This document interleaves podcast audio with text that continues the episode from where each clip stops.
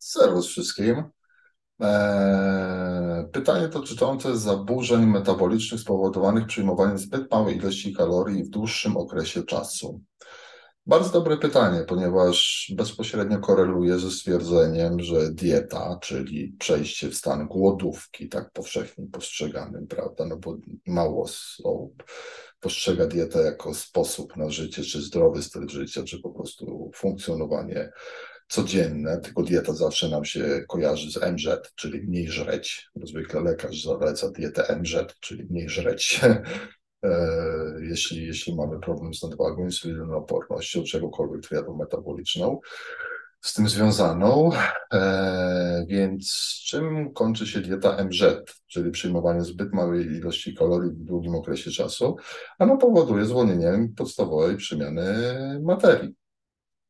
Dlaczego? Ponieważ jeżeli, jeżeli jesteśmy w ciągłej e, głodówce, czyli ciągle poniżej tego zapotrzebowania, które organizm potrzebuje, żeby nie dość wypełnić swoje jakby konieczność obsłużenia energetycznego mózgu, serca, wątroby, trzustki, siedzionych, wszystkich narządów, szpiku, układu immunologicznego, to potrzebuje masy energii. Jeśli my jesteśmy cały czas w niedoborze, no to jedynym magazynem energii w organizmie tak naprawdę jest tkanka tłuszczowa. Mamy jeszcze tkankę mięśniową, która może być zamieniona na glukozę i mamy jeszcze glikogen wątrobowy i mięśniowy, który to też może stanowić źródło e, energii. Jeśli jednak mamy ciągle tej energii za mało, no to glikogen mięśniowy i wątrobowy jest na poziomie minimalnym.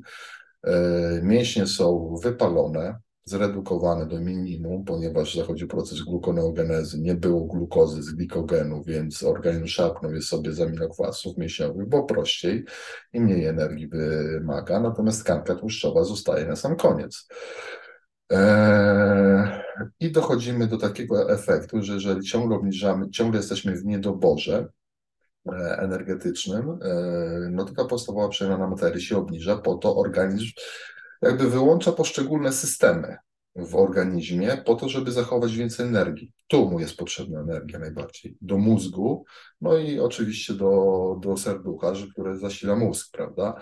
E, więc zaczyna bardzo mocno trzymać tą tkankę tłuszczową. Nie chce jej puścić za nic, bo wie, że jest w głodówce, wie, że od dłuższego czasu jest w głodówce i nic się nie zmienia. Także prawdopodobnie tą długą e, głodówka będzie trwała jeszcze więcej, więc będzie rozkładał dotąd mięśnie.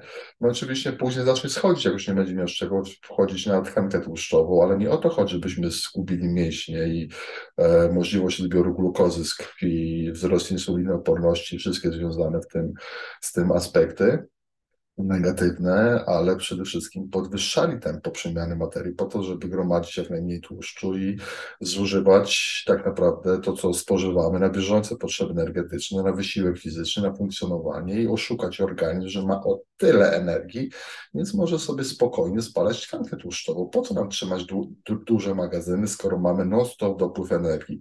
Jakbyście mieli F Formułę F1, do tego podłączone non-stop cysternę, która by z tą samą prędkością za Formułę F1, no to nie ma sensu, żeby Formuła F1 miała zbiornik, prawda? Który jest zbiornikiem, powiedzmy, tłuszczu w organizmie, odpowiednikiem tego synonimem, wręcz powiedzmy. Yy, także przedłużona e, dieta hipokaloryczna, w tym tak no, mocno hipokaloryczna, powiedzmy poniżej tam. E, no zależy od organizmu człowieka, prawda, ale, e, ale powiedzmy poniżej tam 500, 700 1000 kilokalorii od całkowitego zapotrzebowania energetycznego właśnie będzie skutkowała takim dojściem do ściany. Na początku schudniemy szybko, właściwie spadnie nam woda i glikogen mięśniowy, a później czar prysł.